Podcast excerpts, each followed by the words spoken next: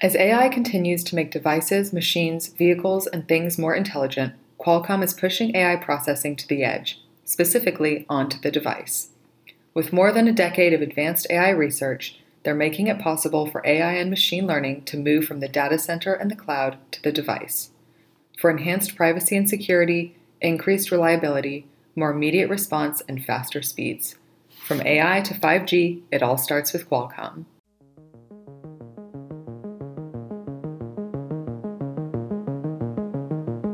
This is Voices in AI brought to you by GigaOM, and I'm Byron Reese. Today, my guest is Sameer Maskey. He is the founder and CEO at Fuse Machines, and he's an adjunct assistant professor at Columbia.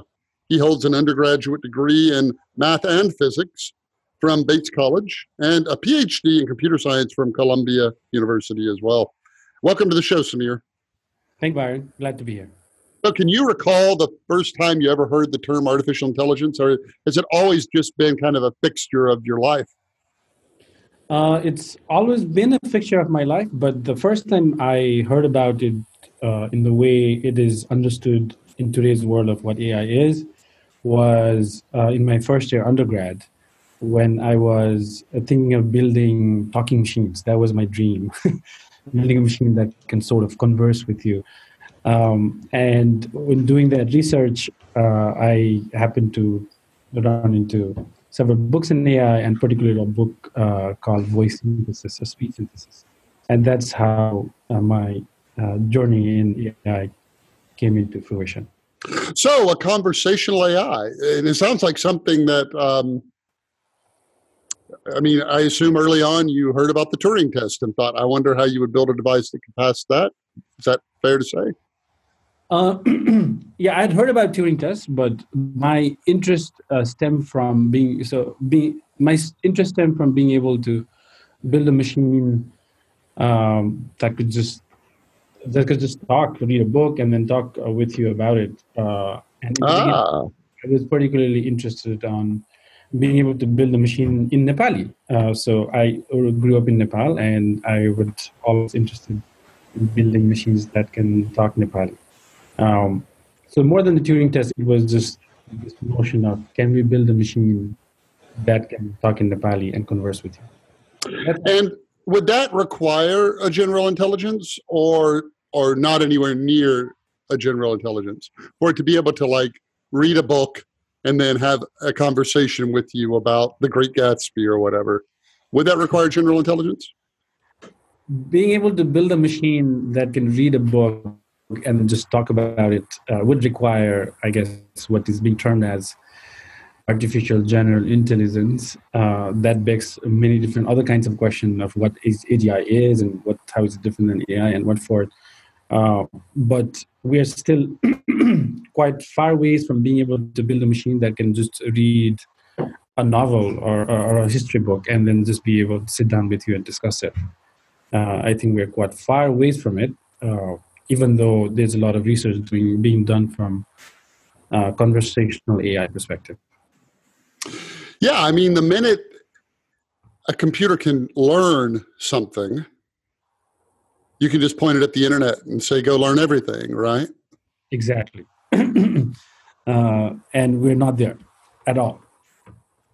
Um, Pedro Domingos wrote a book called The Master Algorithm where he said he believes there is like some Uber algorithm yet that we haven't d- discovered, which accounts for in- intelligence and all of its variants. And part of the reason he believes that is, you know, we have we're we're made with shockingly little code. DNA is, and the amount of that code which is different than a chimp, say, may only be six or seven meg, and that tiny bit of code it doesn't have intelligence obviously but it knows how to build intelligence. So is it possible that that like do you think that that level of artificial intelligence whether you want to call it agi or not but that level of ai do you think that might be a really simple thing that we just haven't that's like right in front of us and we can't see it? Or do you think it's going to be a long hard slog to finally get there it'll be a piece at a time to I mean to answer that question uh, and to so to sort of be able to say maybe there is this master algorithm that's just not discovered um, making i think it's hard to make any claim towards it uh, because we as a human i think even neurologically and neuroscientists and so forth don't even fully understand how all the pieces of the cognition work right? Like how my four and a half year old kid is just be able to uh, learn from a couple of different words and put together and start having conversations about it. Uh, so I think it's because I think we don't even understand how uh, human brains work. Um, I get a little nervous when um, you know people claim or suggest there's this one master algorithm that's just yet to be discovered. Why do you think it is that? So we had this one trick that kind of is working now, where we take a bunch of data about the past and we study it with computers and we look for patterns and we use those patterns to predict the future. And that's kind of what we do. I mean, that's machine learning in a nutshell. Yeah, that's machine learning. And and why? And, and it's hard for me to see how that is. It's it's hard for me, for instance, to to see how will that ever write uh, the Great Gatsby, let alone read it and understand it. But how could it ever be creative? And because it, but maybe it can be. Why do you think? You know, kind of through one lens, we're not that far with AI. And why do you think it's turning out to be so hard? I guess that's my question. Why is AI so hard? We're intelligent and we can kind of reflect on our own intelligence and we kind of figure out how we learn things, but we don't seem to we have kind of this brute force way of just cramming a bunch of data down the machine's throat and you know and then it can spot spam email or route you through traffic and and nothing else. So why is ai turning out to be so hard? Um, because the, i think the machinery that's been built over many many years on how ai has uh, evolved and is to a point right now like you pointed out, it is still a lot of systems looking at uh, a lot of historical data, building uh, models that figure out patterns on it, and doing predictions on it. And it requires a lot of data. And one of the reasons deep learning is working very well uh, is there's so much data right now on pretty much any problem. We uh, haven't figured out how, with very little bit of data, you can create general generalization on the patterns to be able to do things and that that piece on how to model or build a machine that can generalize um, uh, generalize decision making process based on uh, just few pieces of information uh, we we haven't figured that out and until we figure that out uh, it is still going to be very hard to make uh, AGI or, or, a system that can just write Great Gatsby. Um, and I don't know how long will it be until we figure that part out. Is it possible that you know a, a lot of times people think that a general intelligence is just an evolutionary product from narrow. We get narrow, then we get, you know, first it can play Go, and then it can play all games, all strategy games. And that then it can do this and, and it gets better and better, and then one day it's general. Is it possible that what we know how to do now has absolutely nothing to do with general intelligence. Like we haven't even started working on that problem. It's a completely different problem. What we've tried to, all we're able to do is kind of make things that can fake intelligence, but we don't know how to make anything that's really intelligent. Or do you think we are on a path that's going to just get better and better and better until one day we have something that can make coffee and play Go and compose sonnets? Um, the the path right now, even though there's a, there's some new research uh, being done on AGI, the the path right now, which is where we throw in more and more data on bigger and bigger architecture, uh, and sort of simulate or fake intelligence. Uh, I don't think that would probably lead uh, into machines that can have general intelligence uh, the way we are talking about.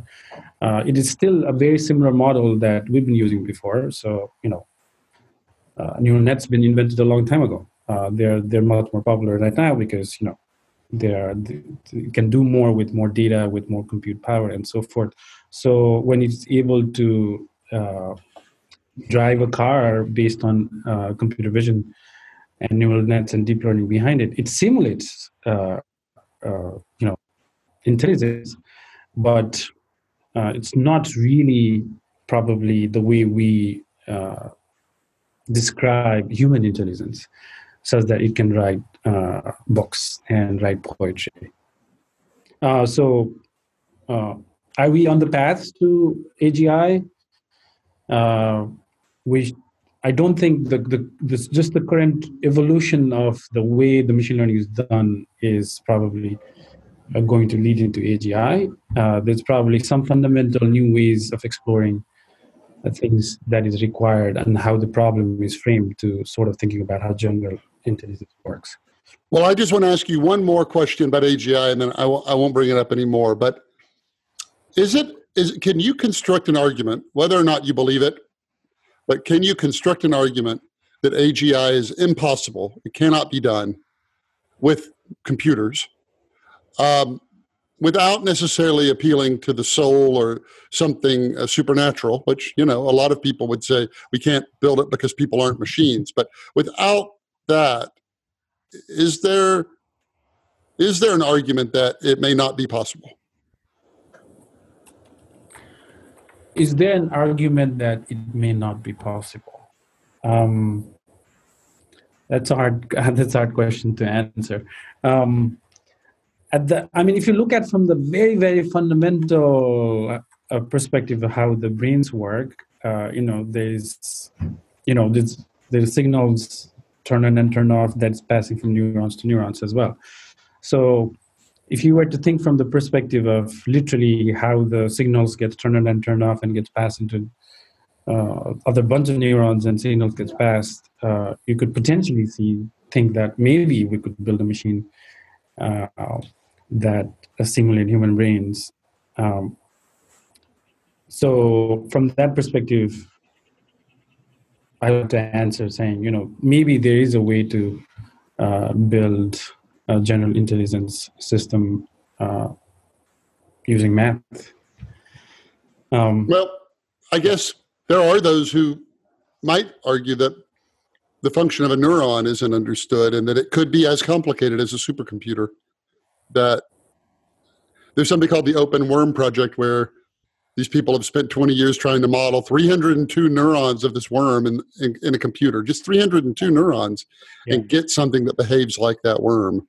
And yeah. they don't even know if that's possible to do. So it, it raises the question well, it raises the question of, well, what about humans? If we don't even know how a few neurons interact to to produce intelligence how can a hundred billion of them how would we ever do that like is there not enough and you know the power requirements of the big computers we have yeah. uh, 20 30 million watts versus your 20 watt brain um, so i don't know if we're going to brute force our way there there may not be enough power that we have to we have to cleverly get there yeah i mean that's what i was saying basically there's some similarities on very fundamental unit of things that gets together to build uh, intelligence. Uh, but from the perspective of how machine learning has evolved, can that lead into general intelligence? Uh, I don't think so, or not at least the way that it's being done. Uh, of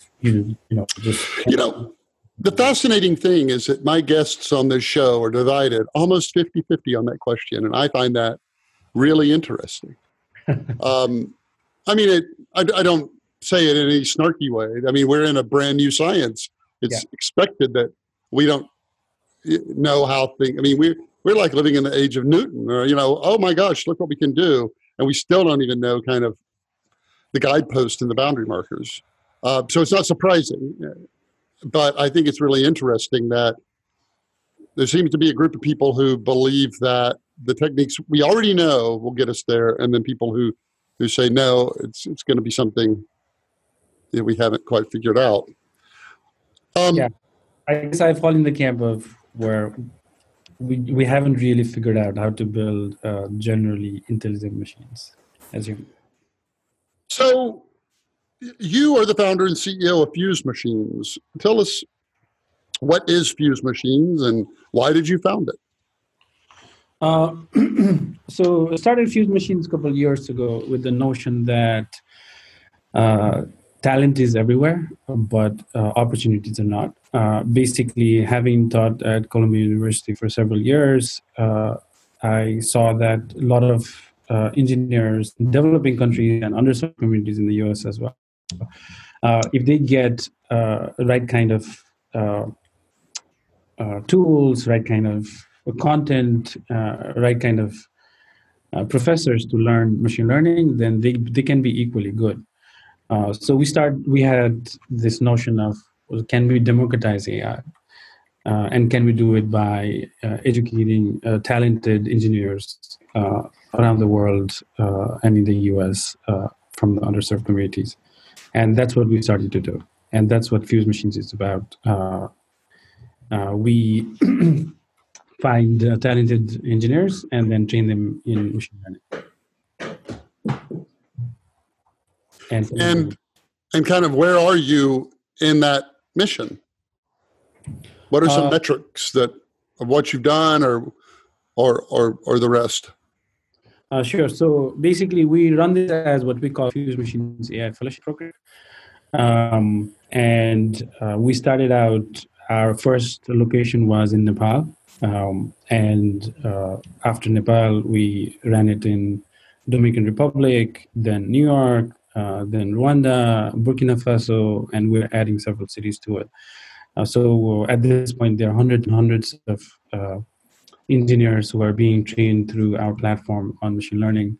Every time we open a cohort, uh, we get thousands and thousands of applications, and we select a cohort of anywhere between 25 to 100 engineers at a time. Um, yeah. What about um, the part of the cohort that doesn't get stolen? Is uh, chosen? Is there a kind of a self-guided, or is it strictly um, this kind of mentoring model that that you do? Uh, it is strictly mentoring model. It's a it's basically a mix of online and on-site uh, training. Um, so uh, we were using uh, Columbia MicroMasters EDX program on AI as one of the pieces of content, uh, as one of the programs. We're also using our own online program uh, through Fuse.ai platform. But one of the problems with all the online platforms, especially all the MOOCs, is the completion rates is really low. Everybody signs up, and then you know, after four weeks, uh, they sort of forget about it. Um, so what we did was we taken uh, we created a model where there's on-site component to the online component where the students come to an office or to a classroom once or twice a week uh, they do assignments together they do projects together and they also get taught a little bit um, so that's the that's the difference but uh, the the slight modification in the model has created uh, amazing results on the completion rates so we at this point uh, we've stuck to the model, which is, uh, you know, they come in and uh, they learn online and they also learn on site. So the, all those the engineers who don't get into the program, they get to reapply again. Uh, but we, because of the on-site component, we cannot take like everybody. Uh, I had this theory that if AI, if we just stop developing, making any advances in AI, we have like 10 years of work to do. Like AI is used in, in so few places. There's all this data, and we only apply it, you know, in these few instances. You know the story of the Google engineer that made the cucumber sorting machine. I, I suppose you've heard. I think he used Kubernetes and a and a and a Linux box and an Arduino and and, and got it to sort cucumbers based on on these four factors. And so you think if there's a cucumber use case, there's millions and millions of use cases. Um, and so I kind of think about that, that we actually need a whole lot more talent. And then I think we're doing a, more and more people are studying AI than ever. And you have, um, you know, Andrew Ng's course, uh, you have ways to take Coursera online that you can learn some of this. So do you think we're training enough people or enough people entering AI that we're going to be able to apply it in all these areas that it needs to be applied in? Or is there going to always be kind of more things to do with it than we have people to do it? I think at least for several years uh, forward, uh, there's not going to be enough people to apply AI on the things that everybody would like to apply AI on. Um, one caveat I would like to uh, point out is a lot of engineers who learn AI, uh, who learn how to use uh, tools like scikit-learn or Keras or TensorFlow and whatnot, a lot of them are taking, you know, short, like few, looking at few videos online and then doing some tutorials, and and they can actually build simple applications to, you know, sort cucumber or uh, some something else. Uh, but the one thing that I see among a lot of those engineers is a lot of them actually fundamentally don't understand how the algorithms work. Now, one may argue that you know they don't need to understand how the algorithms work if they can actually build and apply it.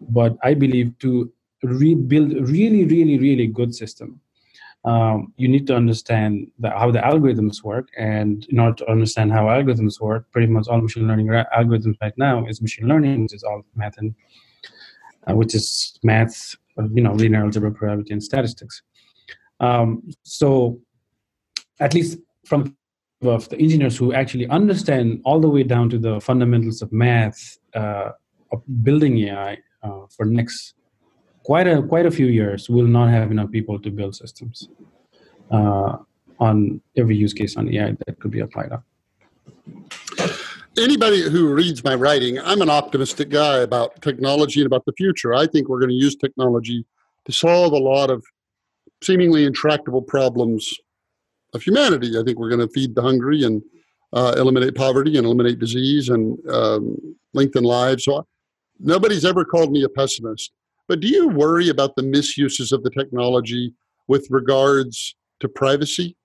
Because it used to be we could all we all had privacy mainly because there were so many people. You just couldn't listen to every phone call. You couldn't watch every person. But with yeah. AI, you can. With AI, you can. You you can voice to text every conversation. You can do facial recognition and map everybody. You can look for patterns. And that the very same tools we build to look for to identify tumors can identify disloyal citizens or or something like that. You don't actually have to go into science fiction to find examples of this, as you as you know.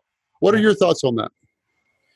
Uh, it's it's a real issue, and it's one of the scary sides of AI, um, uh, which is uh, being able to use AI uh, to you know pretty much track people everywhere they go, um, track every online uh, event that gets triggered by whatever application it's used, and potentially could be used for surveillance and so forth. So uh, that's something I do worry about on how AI could be misused. Uh, I less wor- I, I worry less so on you know having terminators walking the streets of New York City anytime right away, but the, even the current version of uh, face recognition systems could be applied to mass do mass surveillance or actually put uh, you know build these small weapons on top of drones with face recognition as shown in one of the videos uh, i think it's called killer robots uh, which was a video created to show what is possible and how it could be misused it's not a real video but that's a scary side of um, uh, ai that i do worry about quite a bit and then on the other side, what are some, um, what do you hope the technology does for the for the planet? Like, what's the what's the optimistic? You know, you you got those two guys sitting on your shoulder, and one of them's like, oh, you know, what's the other one saying right now? so, um, the the optimized uh, is saying, you know, the same computer vision technology, if the if it's not used to, you know, do mass surveillance, for example. Uh, but the same technology could be used on uh, many applications like delivery of medicine uh, using drones. In fact, as fuse machines, that's something we built uh, last year uh, because in Nepal there are not a lot of roads, and being able to deliver medicine high in hills is uh, quite hard and important. Uh, so we built a drone with face recognition system uh, that would, you know, go in front of a house to drop medicine. So there's all these applications of machine learning AI systems that could improve humanity and solve a lot of humanity problems. Uh, and you know, not just medicine; it could be applied in agriculture as well, uh, where it could help produce, find all the the, the, the big pieces of land where the plants may be dying, and then quickly do things to resolve that. Uh, so the so the opposite side uh, says, you know, there's a lot of good use cases of AI, and there are a lot of still hard problems that AI could help solve that could improve lives of a lot of people in the world today. All righty. Well, let's leave it there. We're at the bottom of the hour. Um, how can people keep up with what you do? How can they follow you, and and how can they get involved with uh, your company? Uh, they can find information on our website www.fusemachines.com. Uh, if they want more info or updates from us, they could also subscribe to our Twitter handle, Fuse Machines. Uh, the, uh, my Twitter handle is at Sameer Maskey. Um, and if they want to email us, it's info at fusemachines.com. Alrighty, Sameer. Fascinating stuff. Thanks for being on the show. Thank you. As AI continues to make devices, machines, vehicles, and things more intelligent, Qualcomm is pushing AI processing to the edge, specifically onto the device. With more than a decade of advanced AI research, they're making it possible for AI and machine learning to move from the data center and the cloud to the device.